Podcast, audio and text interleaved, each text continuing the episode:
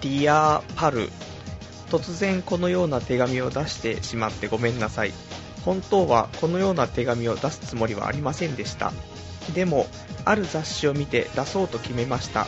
その雑誌には望みは叶う人もいれば叶わない人もいるし努力で叶える人もいる。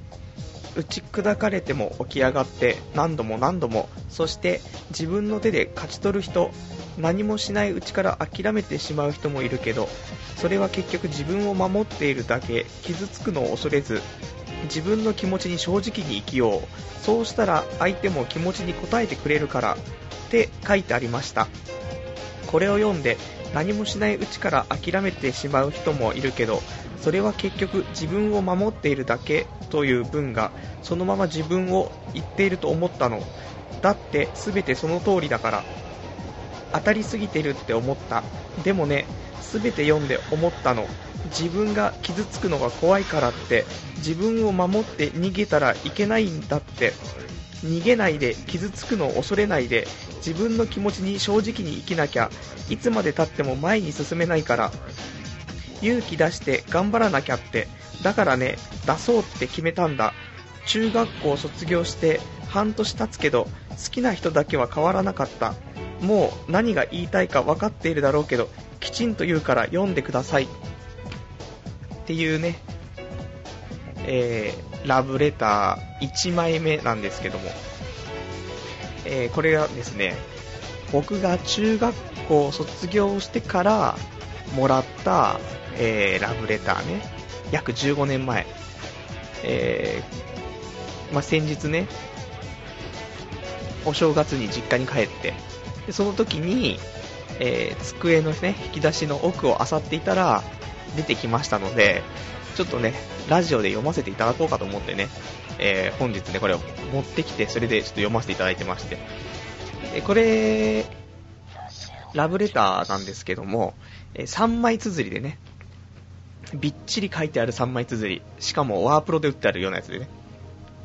で、ちょっと今、1枚目をあの読ませていただきまして、まあそんなね、えー、プライベートもクソもね、書いてくれた女の子も気持ちも考えずに読んでしまうというね、えー、最低なラジオということで、えー、童貞ネット、アットネットラジね、えー、今日もやっていきたいと思います。えー、パーソナリティパルです。こんばんは。まあ、そういうことなんですよ。ね。せっかく、ね、15年も熟成させたもんなんだから、ね、うまく活かしていかないと。せっかくラジオのネタになるのであればね。僕、ね、まああんまりこういうの本当は読んじゃいけないんでしょうけど、ね、ちょっとね、ちょっと読みたいなということでね、今日はね、えー、中学校の頃にもらったラブレターを読むというね、うん、こういうつかみから入ろうかと思って。まあ今ので1枚目ですから、2枚目聞きたいでしょ？これ2枚目は後半でみたいな。うん、CM の後で的なところなんだけど、まあ、そんなことも言ってられずね、えー、読んでしまうんですけどね。うん。えー、じゃあ、このまま続けて2枚目を読んでみましょうね。2枚目いきます。えー、パル君、中学校の時からずっと好きでした。彼女がいなくて、もしよろしかったら私と付き合ってください。また、中2の時や中3の時のように一緒に楽しくはしゃぎたいです。パルの嫌いなことや無理なお願いはしないし、友達と遊んでる時とか邪魔して会いたいとか言ったりしないよ。ただ、普通の恋人同士でいたいだけだから。もし付き合ってくれたとしたら、すぐに彼女として好きになってとは言わないよ。少しずつ彼女として好きになってくれればそれで十分だから。パルは漫画が大好きなんだっけ？今は違うのかな？また中学の時のようにいろいろな話をしてくれればと思います。漫画でも何でも、パルの好きなものの話をまた聞きたいです。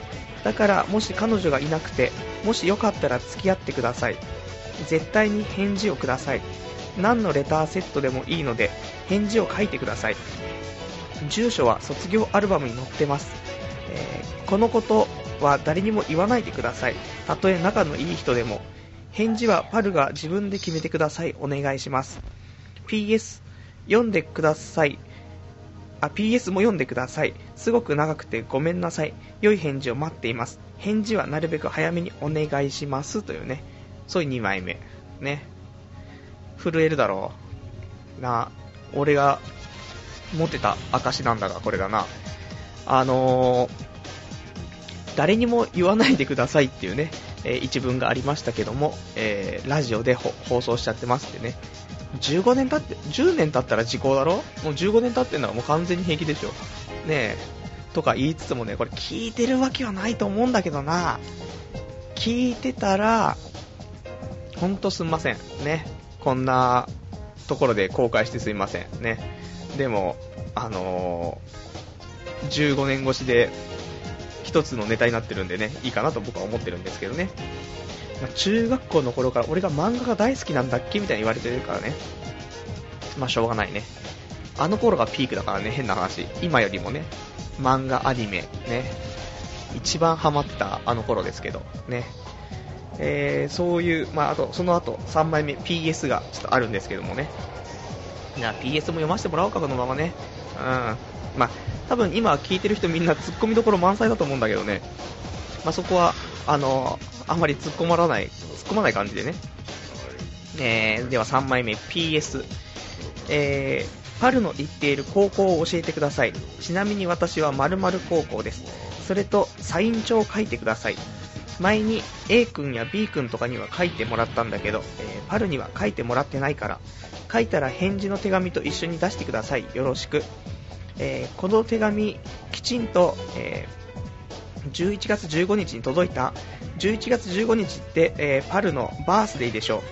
16歳だよね。おめでとう。中に入っていた石は、健康で自分の夢に自信が持てて叶うようにっていう願いが叶うようにという石です。プレゼントとして買ったので、ぜひ使ってというか持ち歩いてください。それでは良い返事を待っているので、近いうちに返事をください。中に80円切手を入れておくのでそれを封筒に貼って出してください。振るときははっきりときっぱり振ってください。それの方が一番辛くないし未練も残らないから。優しい振り方されるとそれの方が辛いから遠慮せずはっきり断ってくださいね。自信ないしすっごく怖いけどもし OK してくれるならば友達からでもいいから付き合ってください。お願いします。というね、えー、お便りいただきました。ありがとうございます。えー、そういうことでね、3枚、こんな感じですよ。どうでしょうか？えー、80円切っても一緒に入れてくれるというこのね、素敵な、あクロージング恐ろしいですけどもね。うん。そういうことなんですよ。ね誕生日もリサーチ済み。そして、このラブレターの中にはね、一緒に石が入っていたというね。何石ってみんな思ったと思うんだよね、今。読みながら。なんか中に入っていた石はっていうね、何それっていう話だと思うんだけども。えー、中にパワーストーンが入ってますね。えー、パワーストーンが入っていて、えー、それももちろん実家から持ってきましたけども。ね、健康で自分の夢に自信が持てて叶うようにっていうね、そういう石らしいですね。えー、叶ったのでしょうか。健康じゃない。夢がない。自信が持てないというね、3拍子揃った29歳になってますけど、何でしょうか、これは。なんか悪い念が込められてたんでしょうかね。あれですけどもね。で、あと中にあったサイン帳を書いてくださいっていうね。なんか、あのー、卒業の時に、いろんなね、えー、人たちになんか配って、そこにプロフィールみたいなの書いて、それでなんかそういう一冊の本にするみたいなね、サイン帳っていうのがなんか流行ってたっぽいんですけどね、卒業の時に。で、それも、えー、一緒に手紙の中入ってたんですけども、えー、なぜか、俺の手元にまだ残っているっていうね。残っているんだけども、そこに、ちゃんと俺は、あの、書いてるんだよね。ちゃんとマスを埋めて、書くことは書いてんだけど、これを送り返してないというね。っていうか、この手紙の時には、送り返してないんだよね。返事を。ここまで80円切ってまでもらっ、なんか入っていたのに、返してないっていうね。そういうことありますよ。この頃からめんどくさがりだったのかもしれないけどね。で、このサイン帳に書いてあるね、えー、なんか埋めるところがあるんですよね。えー、趣味は〇〇で、特技といえば〇〇かなみたいなね、その〇〇を埋めるんだけども。えー、趣味は雑学で、特技といえばトランプマジックかなというね。うん、素敵な中学生ですね。好きなタイプはタレント、タレントで言えば松たか子って書いてあるね。ひどいなチャームポイントはメガネだよってね。今一番〇〇が欲しいです。私の夢といえば〇〇になって〇〇することってあるんですけど、今一番学力が欲しいです。私の夢といえばなしになってなしすることっていうね、えー、夢がなかったという。そんなことはないよ。夢あったと思うんだけどね、うん、なんか、あれでしょ、ちょっと、そういうのを見せないようにね、なし、俺はそういうのないぜみたいな、格好つけていったのかもしれないですけど、まあ、ゲームクリエイターになりたかったよね、中学校の頃からね。なんで書かなかったんでしょうか、そしてなんで送らなかったんでしょうかというね、ところで、えー、今日はこんな感じですよ。ね。いいでしょで、後半に引っ張りたい内容がある。それは、えー、このラブレターをもらって、俺が返さなかったからということでね、えー、最速上ですね。最速上ラブレターが、えー、もう1つ届いてますのでね。これもまた実家に残ってたのでね、これを持ってきました。これも2枚ちょっとあるんですけどもね。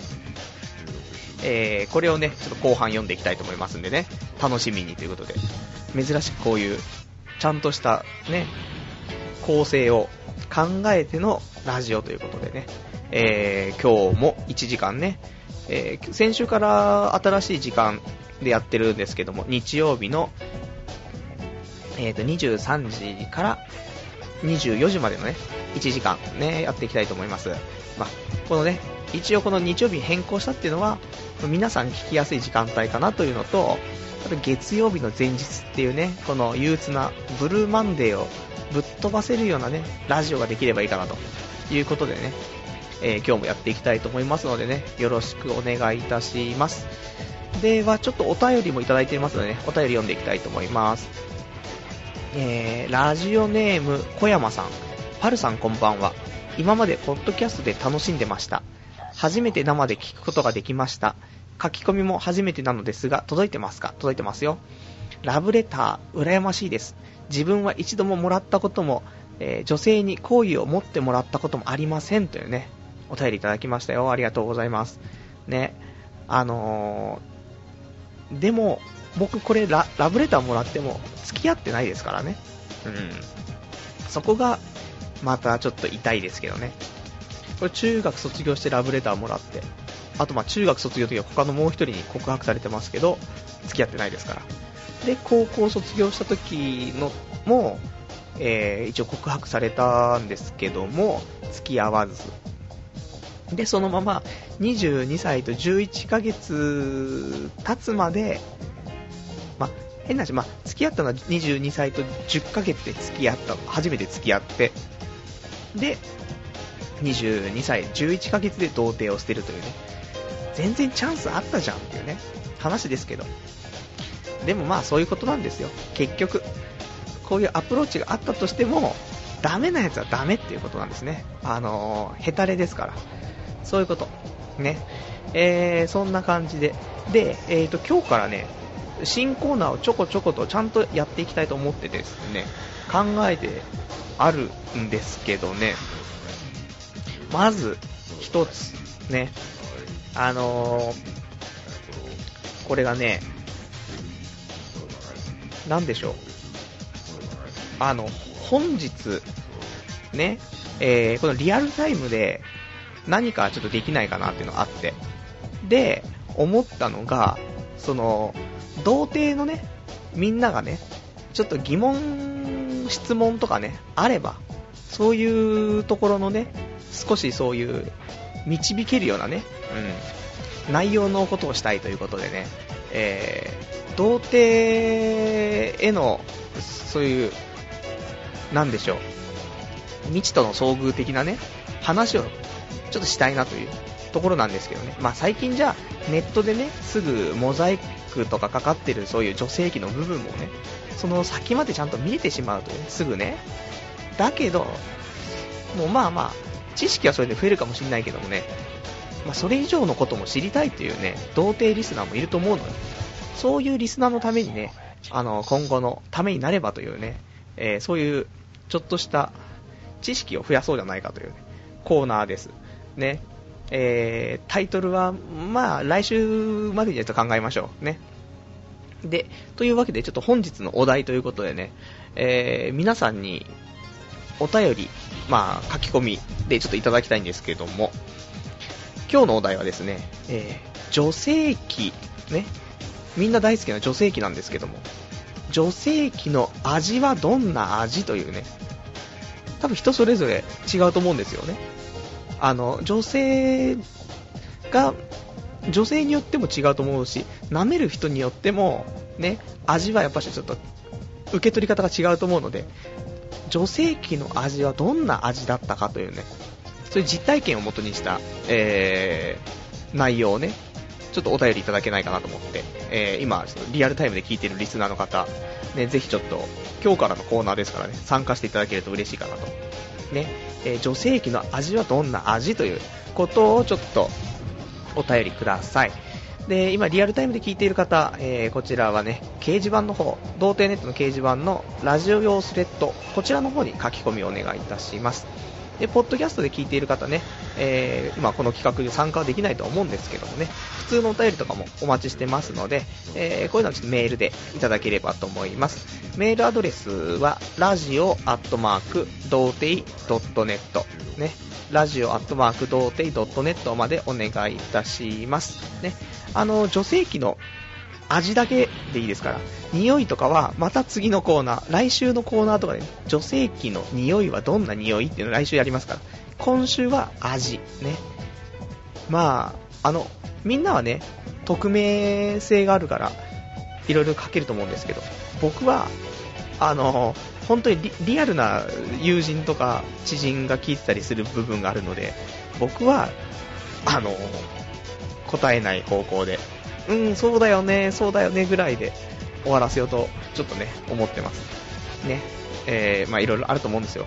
甘い、しょっぱい、苦いね、いろいろあると思うんですけどね。その辺を、えー、お聞かせいただけたらね、今後の童貞のための、ね、びっくりしちゃうからね、あのー、すんごい甘いと、蜂蜜のような味がすると思ってね、あのー、まあ、いざ舐めた童貞が、実は全然違うと。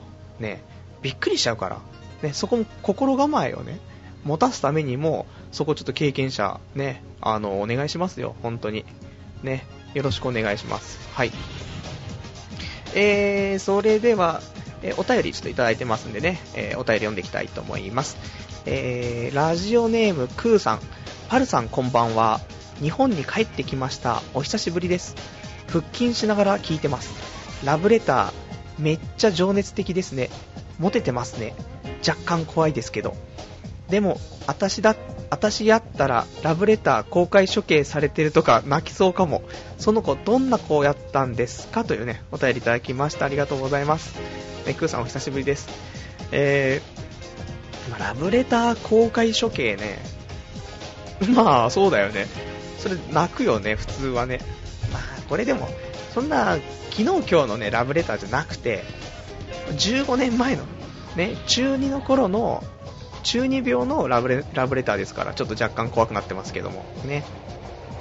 どんな子だったんでしょうか？この子ね、まあ、俺と同じような立場の子だと思うんだよね。2軍、2軍エースみたいな。2軍エースかなわかんないけど。うん。そう、1軍のああいう、なんてトップグループにはいられないんだけども、その下の層ね、下の層の中では、トップクラスみたいなね、そういうタイプの。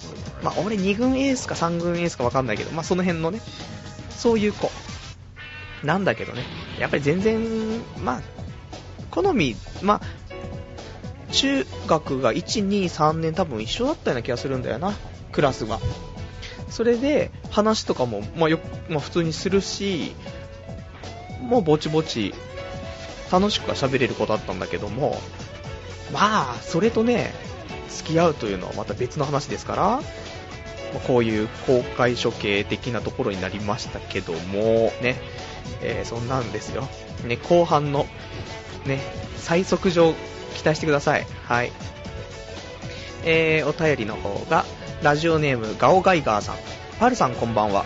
話をぶった切っちゃいますが、今日 NHK で新世紀アニソンスペシャルやりますね。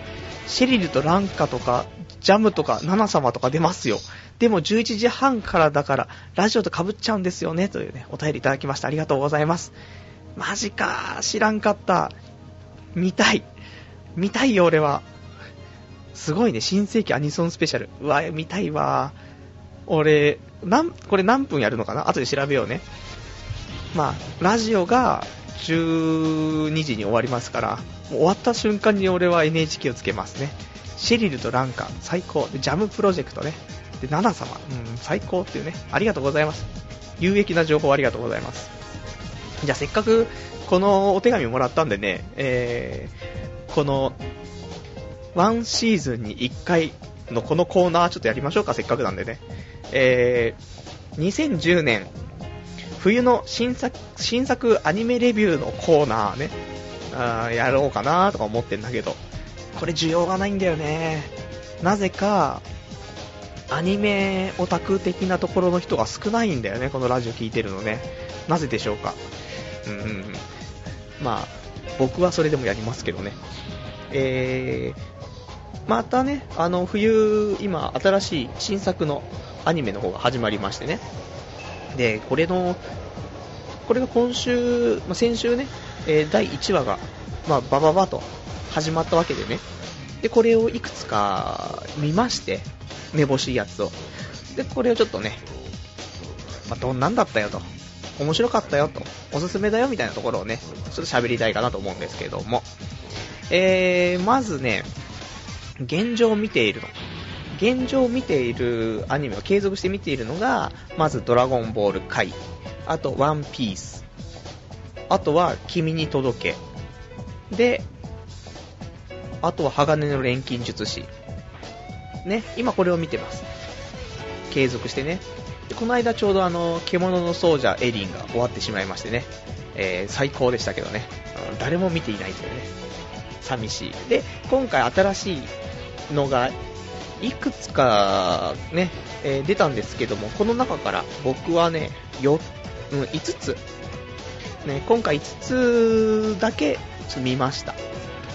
っていうか、あまりね、見たいなと思うのはなくてね、本当にあのー、評判、前評判の良かったやつしかちょっとまあ見てないんですけども。で、これちょっとね、紹介していこうかなと思って。で、まず一つ、もう、最初から一番のね、えー、今、今季、今季一番注目されてる作品からもう喋っちゃいますけども、えー、空の音、ね、空の音っていうアニメなんですけども、これがね、ちょっと一番いいんじゃないかなという前評判でね、で僕も楽しみにしていたんですけどもね、あの、キャラの、なんて、キャラ、なんて言うんですか、キャラ描いてる人が、軽音描いてる人の作画っていうかね、うん。なので、軽音の絵がまた他の作品で動いているみたいな感じなんですけどね。顔は本当に軽音な顔してるんですけど、で、この空の音っていうのが、ちょっと良さそうで、で、見たんですけど、あんまり面白くなかったっていうね、ごめんね、あの、面白いと思ってる人ね、本当に俺もすごい期待してて、今季これはもう一番いいでしょうと思ってね、期待してみた。期待しすぎちゃったのかなね、絵はいいよ。すごく絵はいいんだけど、うーん、みたいなね。そう。残残念でも一応2話も見ようと思うんですけど、1話見る限りではね、ちょっとね、2話があんまり面白くなかったらあれですけど、まあ一応、全話見ようかなとは思ってますけども、ね。なので、K4 中のみんないたらね、空の音一応チェックしてもらえたらいいかなと思います。で、あともう一つが、えー、デュララララ、デュララララっていうね、アニメなんですけども、なんかね、池袋が舞台になっているね、アニメでね、前の、なんだっけ、忘れちゃいましたけど、なんかどっかの有名な、あれが、あれで、ああなんですけど、なんかね、なんだろうなまあ、面白そうなんだけど、キャラが多すぎるね、出てくるキャラがね。うーん、どうなんだろう。一応期待してるんだけども、うーん、みたいな。あんまヒットはしてないね。そう、これも本当に、まあ、今回、今季3本柱ぐらいの中の1本なんですけど、ちょっとね、あれかなとか思って。でもすごいね、あの、池袋中の人はね、見た方がいいかもしれないね。もう背景とか全部池袋ま、まんまだから。ああ、そこ知ってる知ってるっていうね。本当に。あの、全部わかるから。普通に。で、話も、まあ、面白いくなるのかな？わかんないけど。デュララララのね、多分意味は普通に、デュラ、デュラハン？首なしのね、騎士がいると思うんですけど、デュラハンっていうね。多分あれ、みたいな話だと思うんですよね。首なしライダーとか出てくるんでね。そういう話。まあ、オープニングとエンディングのところが、ちょっと、かなりいいので、あ、あれだね、バッカーノ。バッカーノの、なんで、スタッフたちが作ってるのかな？わかんないけど、そして俺バッカーノを見たことがないというね、ところなんですけども、ね、絵は綺麗だし、面白いかなとは思う。声優陣も豪華だし、背景も綺麗だし、よくわかんないね。まあ、よかったら見てみてくださいという、俺も一応2話は見てみましょうということですね。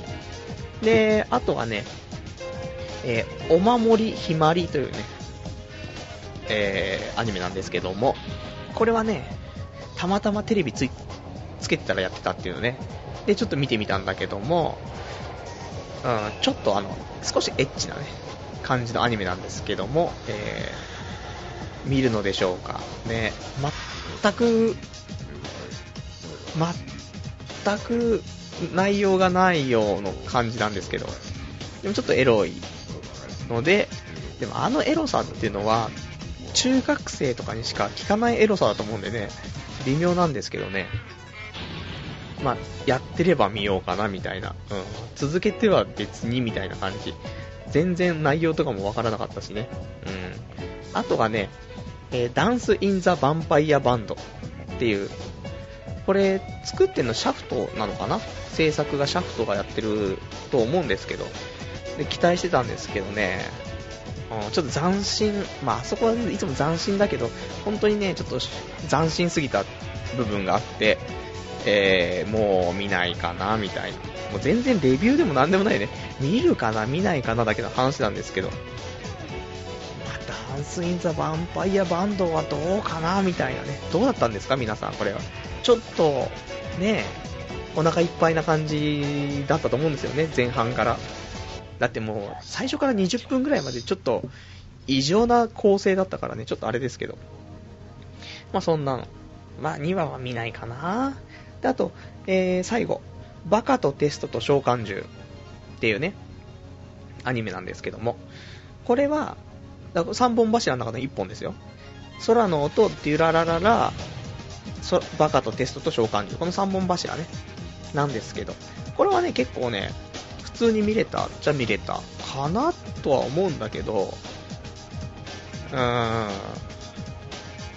まあ、2話は見てみようかな。だけど、3話はどうかなっていう。そんなんばっかだね、今回、今回ね。もう少しなんかぐっとね、引き寄せるようなのがちょっと欲しかったんですけども、今季はちょっと、不作かなね。まあでも、見れる。期待していなかっただけに、まあ面白い方なんじゃないかなと。絵も綺麗だしね。うん、内容も、あのー、面白いかもしれないね。毎回。ちょっと進展する感じがあるから、毎回ね。あと、うん、そうね。まあ、いいと思います。ね。よかったら、皆さん、こういう参考にという、参考にもならないと思うんですけどね。まあ一応空の音、デュララララ、バカとテストと召喚獣、もうここだけ押さえておけば、今季はいいんじゃないかなと思います。ね。えー、まあ僕も、そんなにアニメ詳しいわけじゃないからあれですけどね。えー、もしよろしければこれでね、今季のアニメ見ていただけたらと思います。それでは、お便り読んでいこうかな。えー、先ほどの本日のお題ね、えー、女性器の味はどんな味、えー、これのお便り今届いてますよ。ラジオネームボボブラジルさん味とても美味しかったですよ。30分くらい舐めていた覚えがあります。甘酸っぱかったです。こんな素敵なお便りが僕来るとは全く思わなかったんですけどね。いやープラスなプラスな味ということですね。うんよかった。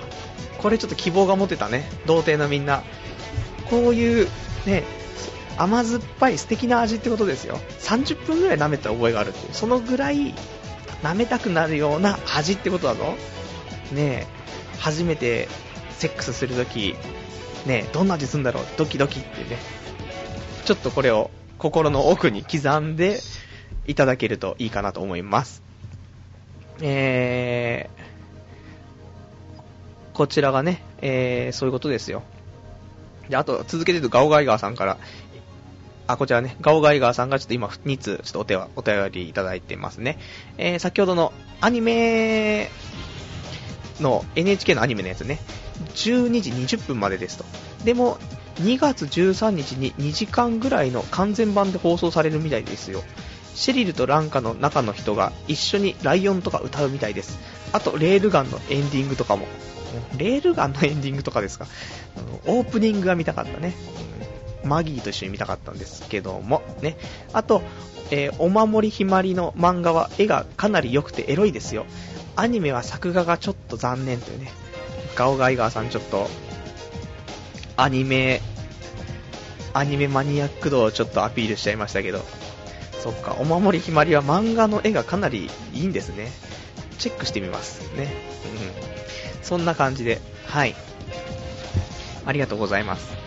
それではね、ちょっとこんなんで、えー、あとね、ちょっとコーナー、もう今回ね、コーナーしっかりやろうと思っているんです。で、コーナーでもね、すぐ終わっちゃう。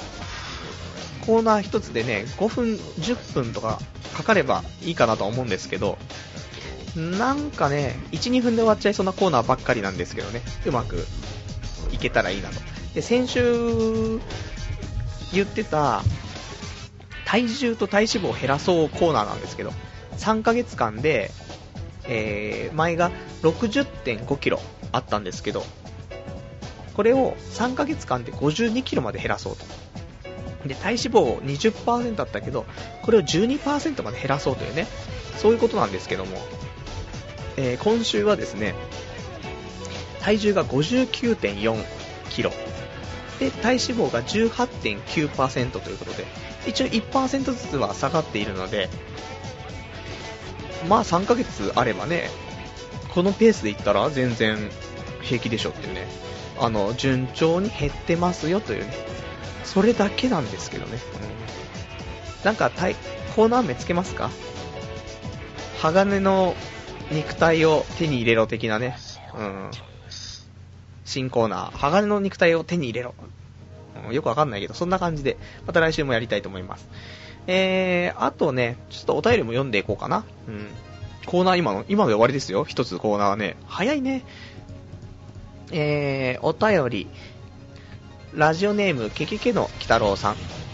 途中の回から聞き出したリスナーなんで、童貞ネットの過去の番組を聞いてたら、第2回の放送の黒歴史のコーナーで、パルさんの彼女の気持ちを書いた文章に、えー、寒気と恐怖すら感じたキケケの鬼太郎です。そんな中で、パルさんは、たびたび、ラジオのジャンク伊集院光が好きだと言ってますが、私は金曜放送の加藤浩次の吠え玉を聞いています。そのラジオの中で先週に加藤浩次は、俺は悪いチンポが入ったか、良いチンポが入ったかがわかると言っていました。何のことかといえば、芸能人などを見ると、あ、この女は悪い男のチンポが入ったな、とかがわかるそうです。ちなみになんとなくですが、ケケケの鬼太郎もわかります。特にアイドルは彼氏がいるかいないかはわかりませんが、良いチンポが入っているか悪いチンポが入っているかはわかります。パルさんは見ただけで見分ける能力を持っているでしょうかちなみに真鍋かおりは良いチンポが入っていると思いますというねお便りいただきましたよ。ありがとうございます。えー、全然わかんないんですけど、良いチンポ悪いチンポが入ったかどうかを見分けることができる加藤浩二ということですね。えー、で、ちなみにこれで、えー、北郎さんは、真鍋香織にはいいチンポが入ってるという風に思うということですね。全然判断基準がわかんないんですけど、でもまあ、じゃあ、あの子はどうなのっていう風に考えた場合、例えば、でもな、基本的に俺が好きなアイドルって全員処女じゃないですか。ね誰ともやったことない、もう、バージンじゃないですか、基本的には。ね、バージンであってほしいという思い込みじゃないですか。だから、荒垣結衣は、悪いチンポも良いチンポも入ってないはずなんですよ。どうかな？あ、でもあれですよ。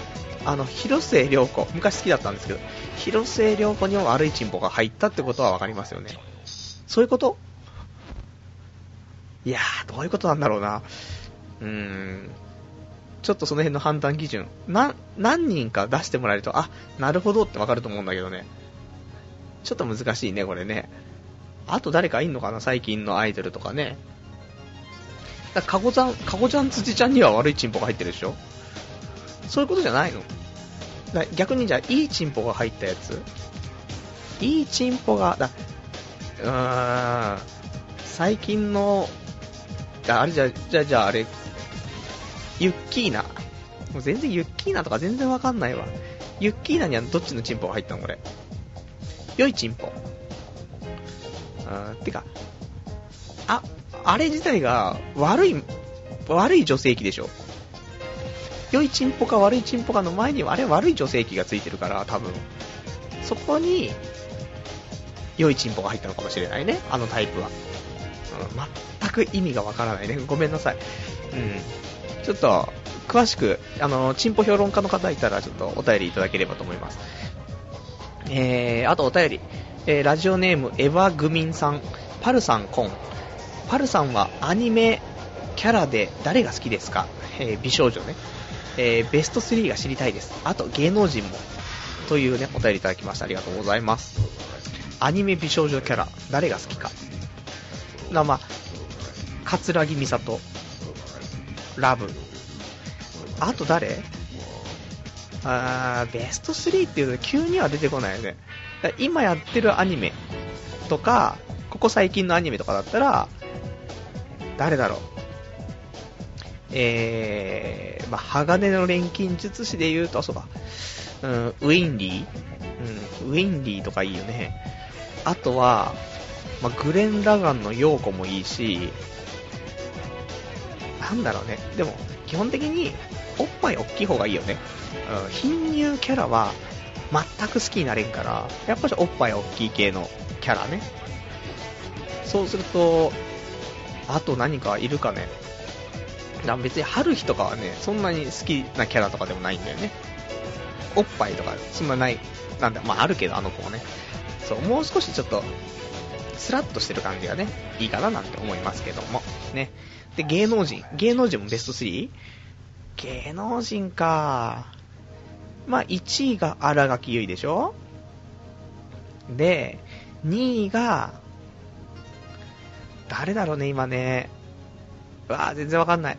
松下奈緒とか好きだったけど、あと水川あさみとかも好きな時は好きだけど、みたいな。あー今最近いないね。いない。普通に、だからもう年なんだよ、多分ね。嫌いじゃないんだよ。あのアイドルとか嫌いじゃないんだけど。だからもう、アナウンサーとかになっちゃうね。あやパンとか、カトパンカトパンとかいたっけ？カトパンみたいな。あと、えー、テレ東の大橋アナとかね。この辺が好きです。ね。全然ごめん、ベスト3でもなんでもなかったですけどね。真鍋かおりもね、よく僕は好きでしたよ。多分同い年かな？真鍋かおりね。うん、真鍋かおり好きでしたけど、まあどうかなっていうね、ところですけど。あと、菅野美穂とか好きですよ。ね。えー、そんな感じ。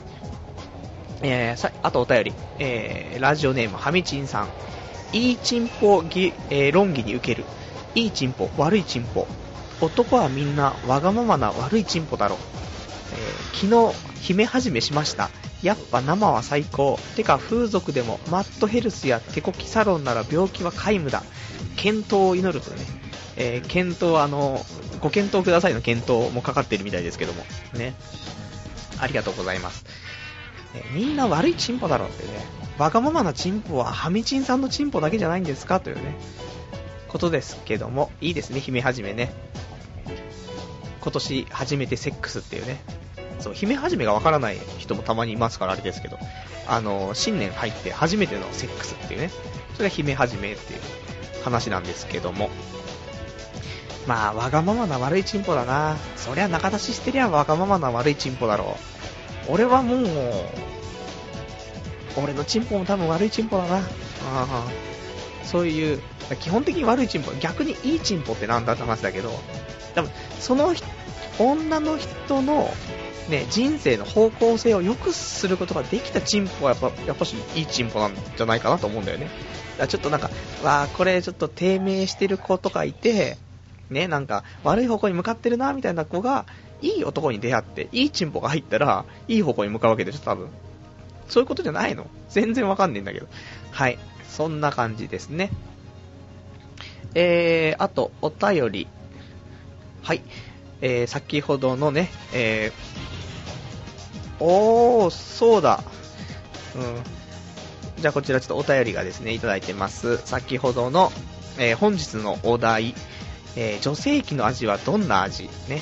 えー、お便り、ラジオネーム、にぎりピザさん。はじめまして、最近ちょくちょく聞かせていただいているものです。今回のテーマですが、女性器は見たことも触ったこともないのですが、多分、塩分を含んだしょっぱい味ではないかと想像しております。というね。えー、あと、上戸彩は CM などを見ていると最近、ノリの良いチンポが入ったような気がします。というね、お便りいただきました。ありがとうございます。そう。ごめん、忘れてた。俺の好きな芸能人、トップは俺上戸彩でした。ごめんなさいね。トップ上戸彩。これここ何年も変わってないもん。本当に。ここ数年上戸彩。で、2位が荒垣結衣。あと菅野美穂とかその辺に入ってきますってことですね。すいません、ありがとうございます。そして、えー、女性器は見たことも触ったこともないということですけども、塩分を含んだしょっぱい味ではないかというね、想像されているということで、えー、おそらくこっちの方が大多数じゃないかなと思うんですけどね、どうでしょうか。ね。皆さんの熱い思いを乗せたお便りお待ちしてますけども、まだ2人しかわかんないですから、しかも1人は、えー、と実際ではなくて想像の範疇の話ですからね。うん。まあ、どうなんでしょうか、世間では。世間では女性器の味はどういう風に認識をされているのでしょうかということなんですけども。それではね、えー、まあ、あとコーナー何かいきますか？コーナーね、いや、いくつか今回はね、ちょっと力入れようと思って、ちゃんとコーナーに。うん。とは言いつつもね、なんだろう。フリートークしようか。フリートークしようかっていうかね、いくつか話したいこともあるんですけど、あのー、さっき、中学校の頃のね、ラブレター読みましたけども、で、実家に帰った時に、まあそれあったから持ってきたんですけど、で、ちょうどね、その実家に帰った時に、親にね、聞いて、初めて知ったことがあってね、結構いろいろと俺はもう知ってるつもりだったんだけど、あの、昔ね、俺、ちっちゃい頃団地に住んでたのね。今一軒家ですけど、実家は。で、団地に住んでて、で、なんかこれが県営の団地だったらしいのね。で、なんかね、俺の記憶の中ではすんごい家賃が安かった記憶があって、で、この間、実家帰った時に聞いたの。あの、家賃、前の団地の時の家賃っていくらだったっけ？って。あの、一緒になんかそういう集金とかなんか払いに行った記憶があったから、で、すんげえ安かった気がして、なんか3500円とかありえないんだけど、そんなちょっと記憶が数字があって、3500円とかでなかったっけ？みたいなこと聞いたら、なんかそ、実際そうだったらしいんだよね。で、でも3500円本当に最初の頃かもしれないんだけど、普通に6000円とか7000円とかで、で、一番マックスで、俺が本当小学校3年とか4年の頃で多分マックスで、えー、2万1000円とかだったらしいのね。家賃が。家賃2万1000円ってなんだよと思って。しかもこの、まあ、3500円とかって話、まあ、まあ、3500円言い過ぎなんで、まあ、6000円だとしたとしても、それでも6畳、6畳、4.5畳とか3部屋とかあって、あと、いや、もっと広かった気がするんだよな。あともう一部屋あって、キ,、まあ、キッチンというか台所もあるし、お風呂もあるし、ベランダもあるし、結構広かったと思うんだよね。でもそれでも、その、わけのわかんないその安さ、ね、本当に最初の頃1万円いかない家賃だったというね、そういうことを知って。で、それで、何かっていうと、結局、その収入が少ない人を優遇するようなそういう建物だから、そういうさ、あの、お金を稼げない人たちが集まってるみたいなね、ところだったらしいの。本当にこれはもう新事実なんだけど。だから、だからまあ、ね家族持って子供とかできて、そんな若いね、そういう家族だったらさ、やっぱり最初大変だからこういうのだとありがたいなって話だけどさ、そうじゃなくて、普通に、なんだろう、もう、結構年いってる一人暮らしの人とかでもいたりとかするんだけど、やっぱしその、収入がないとか、ね、いう人だから、そういう集まりだったエリアだから、まあ名物のね、人とかもそ、だからああいう名物のおかしな人たちがいたんだと思って。あの、水かけババアとかいてね、ベラン、チャリとか乗ってると、家のその、そういう団地のその、ベランダにババアがいて、バケツ、じゃない、ホースだな、ホースから水をブワーってかけてくるんだよね。通行人に。無差別にね。もうそいつも水かけババア、水かけババアっていう名物のババアだったし、あと他の部屋とかだと石油かぶって自殺したやつがいたりとか、あと、ちょっと2歳、2、3歳上の、えー、同じ小学校通ってる子のお父さんとかは、お金がなくなってくると、えーと、首に包帯をするんで、たまにね。当たり屋だったらしいんだけど、ね、金がなくなると当たり屋をするっていうね、人がいたりね、なんかわけわかんねえ人が多かったなって、ね、改めて思うってね。そうなんだよ。だからもう生活保護とか多分そういうの受けてる人たちとかが集まってたような、そういう劣悪なね、エリアに住んでいたんだなっていうのをね、本当に29歳になって初めて知ったっていうね。結構自分では育ちは結構いいかなと思ってたんだけど、そうでもなかったのかなっていうね。でも、ま付き合ってた人たちはさ、そんなおかしな人たちじゃなくてさ、普通の人たちと付き合ってたか、その中でも。だからそういうの全然気にしたことなかったんだけど、まあ、実際はひでえところに住んでたんだなと思ってね。まあそんな話、ね、ちょっとしたかったよっていうところです。えー、あとね、えー、お便りがちょっといただいてますよ。えー、お便り、えー、ラジオネームラジオさん、パルさん、こんばんは。生では聞けないので、今どんな話題なのかわかりません。ところで、今日は、ななみの引退試合でしたが、見ましたか？俺はサッカーに興味がないので見ませんでした。えー、あさってにテストがあり、中3の受験生の俺が全く勉強していないので、やべえと思っています。明日こそは勉強しなければとね、お便りいただきましてありがとうございます。ね、生で聞けないっていうね、ことで、だけどもこのリアルタイムに書いてくれるっていうね、ありがとうございます。ね、今日、ななみの引退試合っていうことでね、サッカーなんですけども、僕も見ませんでした。なんか数とかね、数とか、あと、ゴン中山とかいろいろ出たらしいですけどね。うん。まあ見なかったね。なんか俺の知り合いとかは見に行ったらしいですよ。ね。本当にまあ、俺のちょうどね、なんて黄金時代というかね、そういうところの世代なんでね、日本代表的なね、ななみ。うん。まあ、あまりサッカー興味ないっていうね、うん、ラジオさんと一緒ですね、これね。で、あさってにテストがあるということで、ね、頑張りましょう。中3、中3だもんね。勉強頑張んないとね、うん、ラジオ書き込んでる場合じゃないぞというところなんですけど、明日こそ勉強しなければというね。ね、明日やろうはバカ野郎だぞ。今日やんなくちゃな。うん、頑張ろう。ね。そういうことです。で、あとお便りいただいているからお便り読んでいこうかな。えー、ラジオネームバイオリン弾きさん。えー、パルさんこんばんは。パルさん、前に送ったメールですが、少しメールの解釈が違ってます。僕が言っている半端ないは悪い意味ではなく良い意味の半端ないですよ。えー、携帯から送ってるので文と文の、えー、区切りが分かりにくいと思いますがご了承くださいとではこれからもラジオ頑張ってくださいねという、ね、お便りいただきましたありがとうございます前にね先週ですけどもお便りいただいて、えー、最近ラジオのクオリティが半端ないですとね、え自信持ってやってくださいねっていうねお便りいただいてまあもうね俺は基本的にあのマイナスから疑いから入りますからクオリティが半端で、ちょっとスペースあってないですって書いてあったから、本当に半端じゃなくクオリティねえぞっていうね、注意なのかと思ったんですけど、そうではなく、よかった、いいよっていうね、本当にクオリティがいいよっていう意味だったと、半端なく面白いぞというね、意味だったよというね、えー、僕の心をケアしてくれるお便りということでありがとうございます。ね、これからも頑張りたいと思いますね。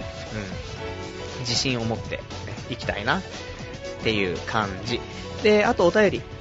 で、えっ、ー、とね、これね、ちょっと読むの遅くなっちゃって、先月、12月にね、ちょっと年末にもらったメールだったんだけど、見れなくて、あのー、件名が何も書いてなかったからね、ちょっと読めなかったんですけども、ちょっとこちら、え見つけたので読みたいと思います。えー、ラジオネームは書いてないんだよね。はい。多分、2通目のラジこれネームが書いてあるから、ニニートさんなのかな？一応、仮ね、仮名ラジオネームニートさん。えー、はじめまして、夏ぐらいから聞いてますよ。えー、パソコンないからネットカフェで iPod に入れて聞いてます。えー、仕事決まってよかったですね。え慣れるまで大変だろうけど。自分なんか半年ぐらいやっている仕事、卵の仕分けの、卵の仕分けの仕事、バイトだよ。ミスばっかりやっているからみんなに飽きられてるよ。もうやめたいよ。え、今年でやめるかな。え、今週さ、実家追い出されちゃったよ。もう金欠、しばらくホームレスで頑張るかな。給料日15日長いな。パル君も頑張ってくださいというね、お便りいただきました。ありがとうございますね。えー、すごいね。な、いろいろとすごいね。まずパソコンないからネットカフェで iPod に入れて聞いてくれてるっていうね、まずここからすごいんだけどもね、うん、そして仕事は卵の仕分けの仕事っていうね、どういうことだろう、オス、メス、オス、メスとかそうじゃなくて、それひよこだもんね、卵のいい悪いのバイトなのかな、よくわかんないんだけど、でもそれもミスばっかりしちゃってると、ね、もう大変だって仕事何やっても、ね、俺も本当にもう、辞めるから仕事、ね、まあね、まあ、彼も今年で辞めるかなって言ってますからね。で、今週、実家追い出されちゃったと。ね、もう金欠とね、ホームレスで頑張るかなってね。ちょっと激しいですね。大丈夫ですかね、本当に。で、この後に、え、ー、と、お便りまたいただいてまして、えー、1月の1日、えー、明けましておめでとう。今年も聞きますよっていうね、お便りいただきました。大丈夫なのかな？追い出されちゃっててね、家。漫画がその、ネットカフェに寝泊まりとかしてるんでしょうか？それともね、ちゃんと家を借りてやってるんでしょうかっていうね、その辺もちょっと心配なのでね、もしラジオ聞いたら、あの、大丈夫だよっていうね、うん、お便りもいただけると嬉しいかなと思いますけどもね。まあ、本当に仕事はね、大変だよねって話なの。俺ももう辞めるの確定したんで、確定っていうか、まあ言ってないですけどね、心の中で決めましたということで。で、こちらも新コーナーね、あのー、これがね、まあ、仕事を辞めて、で、どうしようかって話なんだけど、一応これコーナーで、えー、コーナー名、えー、給食ダウングレードっていうね、えー、コーナーやりたいと思うんですけどもね。まあ何かっていうと、まあ、今派遣社員で1590円のね、時給ですけど、えー、コールセンターでバイトしてますけども。ねもちろん本当はね、人間アップグレードしていかなくちゃいけないわけなんですけど、普通はね、こっからもっと時給のいいところとか、正社員とかね。だけどもう、社会辛いから、ダウングレードさせてこうじゃねえかっていうね、ことで、えー、毎週タウンワークとかね、そういう求人のやつを見て、で、えー、一応今のところ漫画喫茶が有力なんですけども、ね。で、いい漫画喫茶があったら、えー、応募して面接受けて、で受かったら、もうすぐにコールセンター辞めちゃおうじゃんっていうね、話で。なのでね、えー、毎週、今週はあったよ、なかったよ、面接受けたよ、受けなかったよ、受かったよ、受かんなかったよという話をしていきたいなと思います。で今週はいい漫画喫茶なかったので、また次回お楽しみにということですね。で今ちょっとジャンつってちょっと思い出したんですけど、えー他に見てるアニメね、えーあれですね、とある科学のレールガン、これ見てましたね、ごめんなさい。うん。美坂美琴、かわいい。サテンさんかわいい。うん。難しいところだな。かわいいキャラ。うん。はい。じゃあお便り、いただいてますよ。えー、ラジオネーム石松さん。えー、パルさん、明けましておめでとうございます。登録者、えー登録者数ずいぶん多くなりましたね。精力剤と美薬、ぜひコーナーとしてやってください。これは面白そう。期待してます。というね、お便りいただきました。ありがとうございます。ね。本当に登録、登録者数増えたよねってね、今年、ちょうど700人ぐらいだったと思うんですけどね。えーと、1年間でちょうどね、700人で。でも今日、737人なんでね、ほんとここ10日間ぐらいで35人ぐらいは増えてるかなって、すごい増え方してるねっていう。本当に聞いてるのかみんなっていうね、ところですけどね。まあ、ちょっと励みに頑張りたいというところで。で、あと、こちらが一緒にいただいた内容でね、精力剤と美薬、ぜひコーナーとしてっていうね。じゃあ次回やりたいね。これはせっかくだからスペシャル企画でやった方がいいのかな。微妙だよな、スペシャル企画でも、これ精力剤っていつも思うんだけど、何分前に飲めばいいのあれ？全然わかんないんだよね。1日1回飲んでくださいって書いたんだけど、じゃ例えばじゃあ、ねえ、エロいことをしたくなって、ただ、その前に精力剤飲んでおきたいと。何分前に飲むの ?1 時間ぐらい前に飲むとちょうどいいのかね？よくわかんないでね。昨日ね、ドンキホーテ行って、で、その時にあの、アダルトコーナー行ったんですけど、そこにあの、精力剤が売っててね、で、加藤隆の、加藤隆ドリンクみたいなのがあってね、980円で売ってたんでね、それ試してもね、もうそんなに効かない気がすんだよな。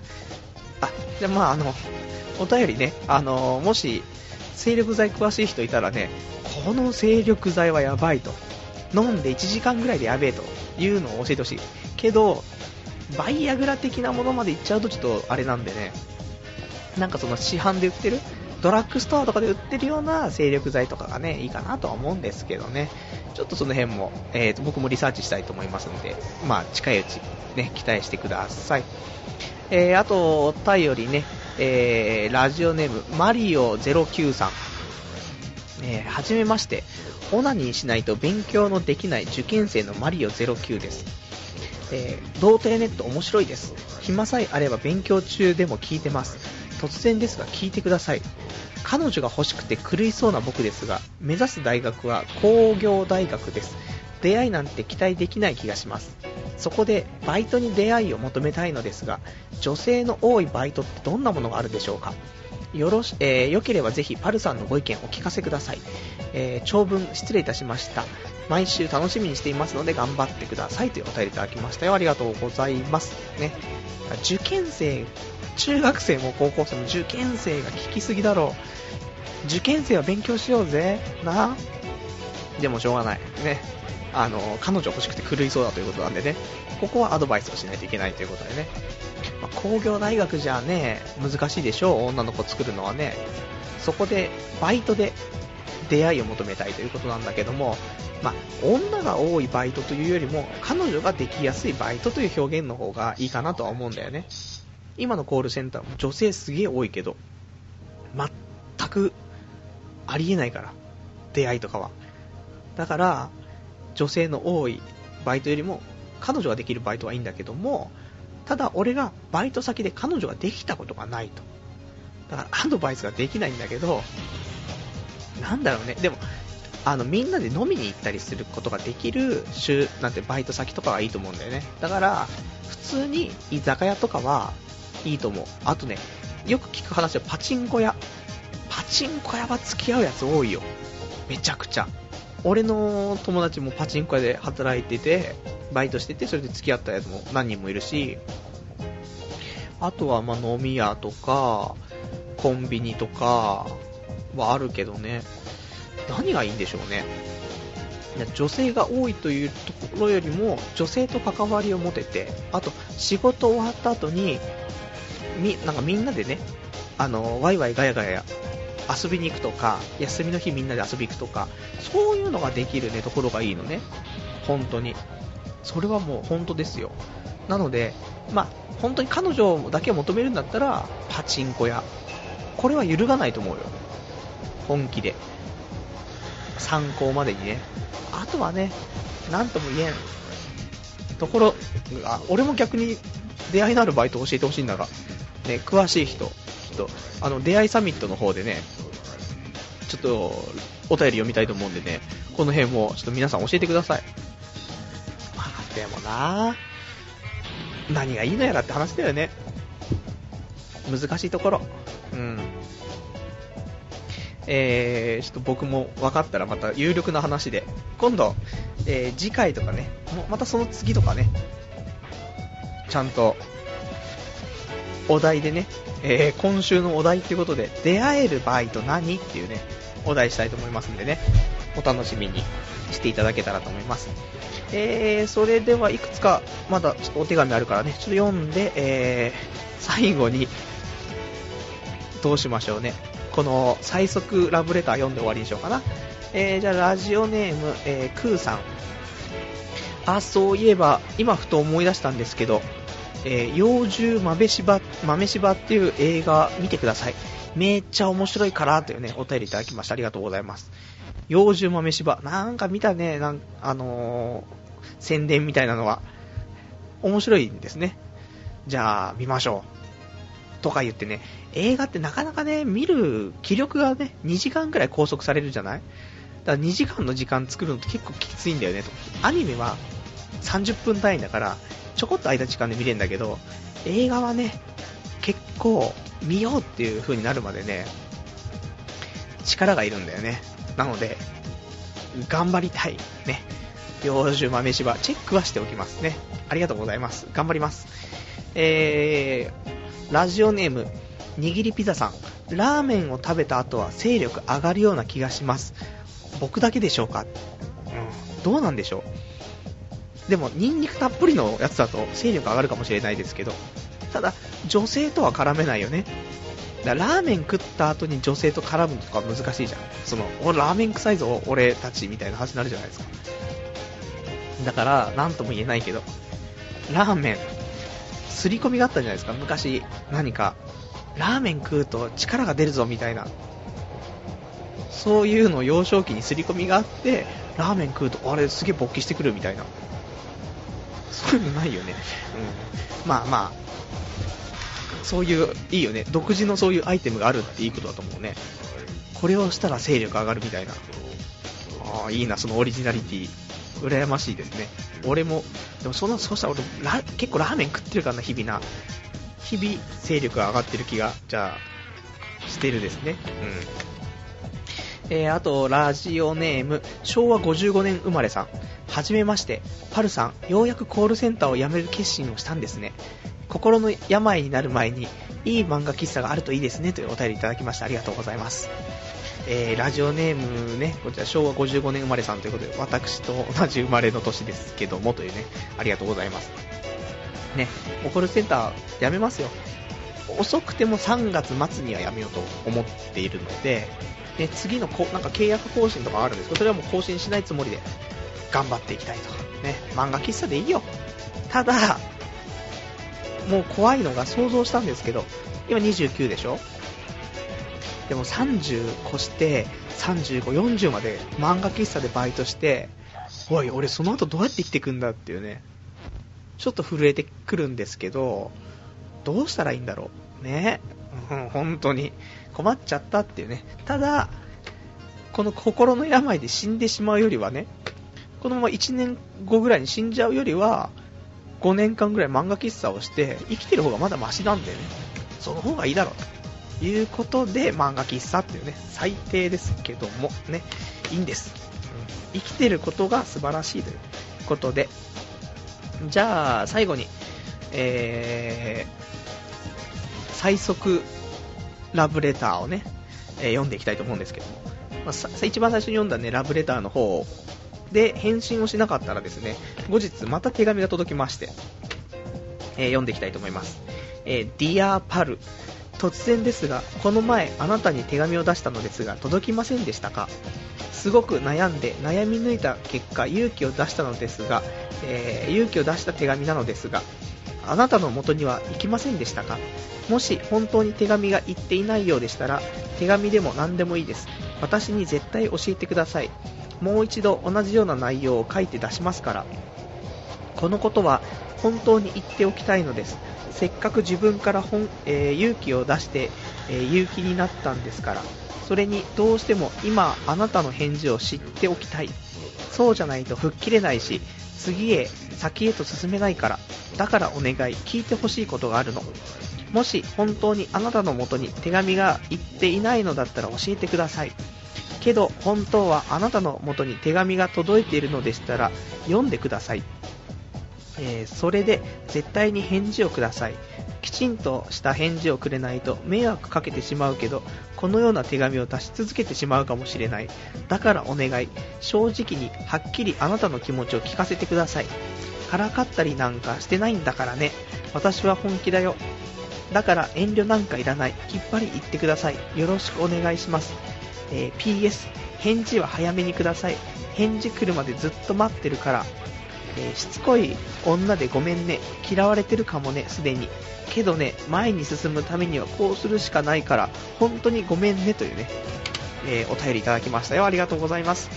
えー、こんな素敵なお便りいただくとはね、え、中学校から大変なことになってますねっていうね、ことで、まあ、まあ、途中でね、あのみんな思ったと思うんですけども、えー、これ、からかったりなんてしてないんだからねっていうね、うん、ちょっとツンデレっぽいところがなんかちょっと見え隠れしましたけど、うん、まあ、そんなね、すごい最速、ね、ちょっと町金で金借りての最速と同じような文面じゃないですか、もう本当に、何度でもこういう手紙送るぞみたいなね。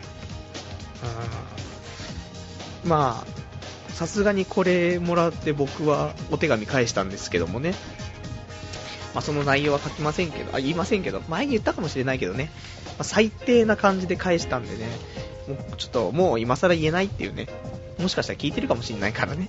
うん。だからちょっとあれですけどね、本当にあの人間として最悪な返し方しちゃったんでね、あれですけど。で、もちろん、まあ一応な、結果的には言葉って付き合ってないんでね、いいんじゃないかなと思うんですけどもね、いいのか悪いのかわかんないですけど、まあそんな感じですよ。ね。えー、どうだったんでしょうかね。これ、後半まで引っ張ってよかったんでしょうか。まあ、そんなんで今日はね、もうそろそろラジオの方はお時間ということ。っていうかもう結構ねお時間過ぎてるんですけどね。話すことが多くてね、えー、こんな時間になってしまいました。で来週もねまた同じ時間でやっていきたいと思いますんでね。来週は1月の17日の日曜日の23時からまた1時間やっていきたいと思いますね。えー、あとね、まあ、今日、まあ、お別れのコーナーということでね、あと何喋りたいかなというと、えー、ウィークリーピックアップニコニコ動画のコーナーもしたかったんですけど、うーん、まあ、軽く話すと、えっ、ー、とね、この動画のタイトルが、画像プルプル、違った視点でソフトを作ってみたというね、えー、タイトルのやつなんですけども、1月3日にアップされた動画でですね、本当にあの、アップされた日にちょっと革命受けてですね、すごかったんですけど、前にね、あの、おっぱいが、おっぱいがプルンプルン揺れる動画、あの、なんてソフトが出たよっていう話、前にしたと思うんですけど、これとまた違うソフトでまたそれプルプルするソフトなんですけど、平面の絵を、あの、なんていうんですかね、浮き上がらせるっていう機能があるプルプルソフトで、で、それを駆使して作りまくると今度、その平面の絵が本当にもう浮き出た感じ。もう、例えば、じゃあ女の子がいたとしたら、女の子のところを全部うまく浮き出させて、その凹凸をつけて、しかもプルプル震えるから、まあ無敵っていうね、とんでもねえソフトが出たもんだっていうね、えー、もしよかったらそれ見てもらえると。で、6分間ぐらいあるソフト、あの、動画なんですけど、後半の5分ぐらいから見てもらえればいいと思います。最初はこんなもんかと思うんですけど、後半革命が起きますから、本当に。これね、画像プルプル、違った視点でソフトを作ってみたというね、動画ですんで、よかったらニコニコ動画で見てください。あとはね、えっ、ー、と、今日ね、下北沢行ってきて、ね、らしくないでしょ？俺も、に、あのー、生まれて2回目の下北沢でしたけどもね、行ってね、ちょっとあの、知人が脚本を書いたというね、えー、舞台を見てきたんですけどね、本当に、そんな知人が最近できましてね、えー、というのも、まあ、今のバイト先でなんですけども、で、あのー、見てきたんですけども、やっぱりね、そういうね、才能をね、見ちゃうと、そういう、俺も、なんていうの、ちょっとエンターテイナー的なね、ところがあるわけじゃないですか、気持ち。ラジオやりたいとか、ね、そういうのもあるわけだから。ただ、本当の才能を見せつけられると、そういう、例えば脚本だったりとか、その、演技してるとかね、舞台とかさ、そういうのいろいろ見ちゃうとさ、なんか、落ち込むよねっていうね。そう、なんか才能に当てられる感じね、もうそれでも今日もダウンと来ててね。で、帰りは帰りで、その下北沢とかみんなおしゃれな人がいてさ、うわーっつって、俺、何やってんだろうっつって、何このダッサい格好はと思ってね、ちょっともう落ち込んで落ち込んで、まあ、帰宅っていうね、ところでしたよね。そう。で、あと途中で新宿で、ちょっとプラッとしたら、え、ー、と、ラッキーボックスっていうね、お店があってね、そういう商売があるんですけど、なんかね、箱がいっぱいあって、包装してある箱がいっぱいあって、えー、1個300円とかなんですけど、その中に、えー、当たりが入ってますよ、みたいな。で、開けて当たり券みたいな入ってると、なんかあの、豪華商品がもらえますみたいな。なんだこの商売と思って。いや、なんか、夏のさ、よ、夜店みたいなさ、そこであるなんかそういうくじみたいなさ、感じが商売になるんだと思ってね。ラッキーボックスってね、300円なんですけど、今日、せっかくだから1個やってみようかと思ってね、300円払ってやったら、中から出てきたのは、えー、劣悪な靴下ね。うん。なんだよ、靴下1足300円かよ、みたいなね。感じの、えー、この商売。ね、何でも商売になるんだなと思って。そんな感じかな。あと最近、あのここ2日間ぐらい、ニコニコ生放送、復活したんでね、ちょっとね、最近元気がなくてやる気もなかったんですけど、ちょっともうニコニコ生放送とかね、ちょっとたまにやってね、週1、週2ぐらいでやってさ、ちょっとやる気を出していこうかなと思ってね。そんなんで、たまにやってると思うんで、夜ね、やってると思うんで、何時ぐらいからかな。まあ、夜19時ぐらいから夜の24時ぐらいまでの間でね、ちょっとやるかもしれないんでね、もし、あの、たまにニコ生でもチェックしてもらえるとね、童貞ネットってコミュニティあるんで、それでわかるかなと思います。じゃあ最後ちょっとお便りいくつか来ていれば読んで終わろうかな。うん。はい、お便り来てますよ。えー、昭和55年生まれ3、えー、俺も一昨年にえー、派遣切りにあって、その後見つけたところで頑張ってます。辞めたいと思ったことは何度もあるけど、結婚したいと考えると辞められない。当然彼女はいませんよというね、お便りいただきましてありがとうございます。そうなんだよね。結婚したいって考えると、無理なんだよね。だってさ、漫画喫茶でバイトしてますってやつとさ、付き合えないし結婚できないね。付き合うの難しいでしょ。そりゃ、高校生とか大学生とかのことを付き合うんだったら、全然まだわかる、平気じゃない？向こうもそんなさ、社会に出てるわけでもないからさ。だけどさ、社会人じゃない、もうみんな、この年だったら、29歳の女の子だったらさ。で、それでさ、女の子はさ、会社員としてさ、バリバリやってんのにさ、相手の男はさ、アルバイトで、漫画喫茶でバイトしてますみたいな。しかも1日6時間ぐらいで週に4回しか働いてませんみたいなさ、そんな感じじゃね結婚はできんし、付き合えないよね。本当に。経済力って一つだからね、要素で。どんなにブサイクでも、ね、どんなになんかもう性格悪くても、経済力があるっていうだけでね、一つのやっぱしプラスですからね。そこがないんだよね。大事なファクターですよ、そこは。ね。まあそんな感じ。ね。頑張ろう。ね。人生頑張ろうってことで、今日すんげえ長くなったね。1時間と15分ぐらいやってるかもしれないですけどね。じゃあそんな感じで。えー、今日も1時間ね、ご視聴いただきましてありがとうございました。またね、来週は、そんな感じで、ちょっとまた、いろいろとやっていきたいと。まあ、毎、毎週ね、あの、本日のお題みたいな感じでやりますんでね、その辺も期待していただけると嬉しいかなと思います。それでは、これもお便りないよね。はい。お便りないですね。はい。じゃあ、今日はここまでということでね、ご視聴ありがとうございます。それではまた来週お会いいたしましょう。さようなら。